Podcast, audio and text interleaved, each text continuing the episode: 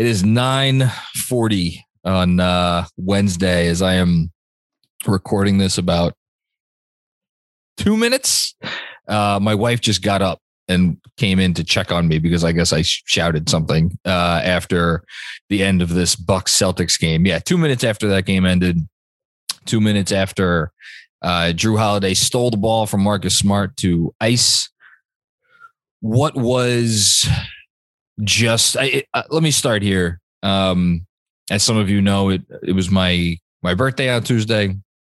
Um, 39 years old, which means uh, a I'm freaking old, and and B, uh, I've been watching. I, I, can now say with a straight face that I've been watching NBA basketball for solid three decades. I, I came in during the 92, 93 season, so this is this is my 30th year really being a fan of the sport. And uh, well, well, I don't remember every one of the postseasons that I've that I've been a fan for as well as I'd like to. I remember enough to know that every playoffs, there's usually a game where you watch it. And as you're watching it, not even after it's over, as you're watching it, you know, usually, you usually know, sometimes you know early, but you, you definitely know by like the beginning of the fourth quarter. Oh, I'm watching the game of the playoffs. I'm watching the game that will come to probably define these NBA playoffs.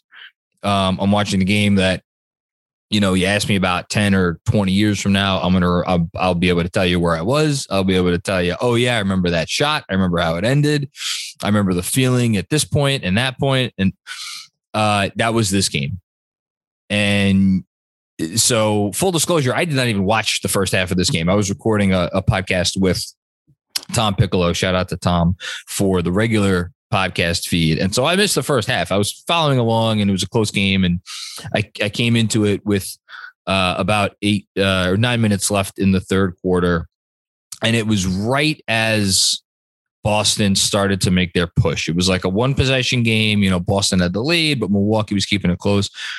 And then uh, we have to start here because what made the game so incredible is where Milwaukee was uh, with about I want to say ten minutes left in the game. I'll I'll pull up exactly you know the the numbers so so I have them for accuracy. But so right around the middle of the third quarter is where the Bucks started to feel it. It started to feel like the fact that they were playing with really five guys, and that's like, like go through it there it, this is a five man team because Brook Lopez, Brook Lopez is great, great player, great regular season player.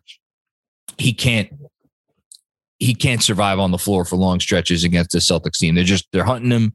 They're going to exploit him. It's it's just it's he's he's not a guy that they could really play. Uh everybody's favorite Ted Cruz impersonator, Grayson Allen. I mean, what the Celtics were doing to him in the late third and early fourth quarter, just hunting possession after possession after possession. And, you know, if the guy's going to make up for it on the offensive end, that's one thing. But we're talking about Grayson Allen who made three field goals last night or tonight and um, was just getting hunted. Can't play him. And then there's George Hill, you know, 48 year old George Hill. I'm, I'm being facetious, but like, you know, there's a reason George Hill only played 13 minutes. You only got five guys left because you're not dipping into a bench with a bunch of unproven. So who are you talking about? You're talking about Giannis, you're talking about Jrue Holiday, talking about Wes Matthews, who any team could have had and and the Bucks got and has been. I mean, my goodness, where would they be without Wes Matthews? And then um, Bobby Portis. Once a Knick, always a Knick. Bobby Portis. Talk about finding your niche, man. I know you look at the stat line and you see four for 14 from the field. It absolutely doesn't even begin to like you throw that out the window his impact, his energy, his everything on this game. And and then of course the last guy, Pat Connaughton. The I mean the the uh, I don't know what the word is. I'm, I'm I'm at a loss, but like the irony, I guess the irony of a Connaughton, a Patty Connaughton, uh, coming into uh, coming into the Boston Garden and and making you know, just some massive plays down the stretch, including the two free throws to ice the game. Um, and that's it. Those are your five guys. And, and, and coming down the stretch in the third quarter as Boston stretched the lead slowly but surely until eventually in the beginning of the fourth quarter, this was a 14 point game.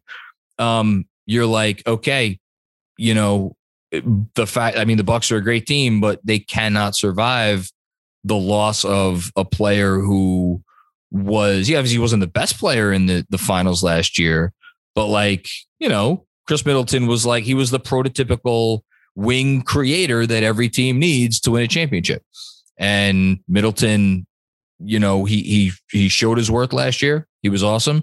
And they don't have him. They haven't had him this entire series. And they and they've the fact that they managed to get it to 2-2 it, it, coming into this game was, I think, impressive in its own right. And part of that was maybe a little bit of took them a second to adjust to, to, to being in this spot for Boston. I'm talking about in game one where they lost, you know, but I mean, it's been clear Boston's been the better team in this series. And the fact that it was 2 2 coming into this, the Bucks could at least look at it and be like, all right, we got a shot. We got a shot. And then they were hanging around, hanging around, hanging around. But then fourth quarter, 10 16 to go. And uh, it, and now I'm remembering the play. So shot clock running down. This was Boston had the ball. They had a 12 point lead. They were, oh, this was uh, um, Al Horford had made a dunk. Jayson Tatum had made a nice little shot uh, with an and one. And then Tatum finds Payton Pritchard for a, a, a shot uh, a little, little too, a little short shot to give them a 14 point lead. And when Payton Pritchard made that shot, it was like, okay, a lot of things could happen, and the Bucks could still potentially win this series. Giving up late buckets in, in the clock to payton Pritchard is not one of them. And Boston took a 14 point lead in the Garden, and it wasn't just that they took a 14 point lead; it was that they were getting everything, everything that they wanted on the offensive end.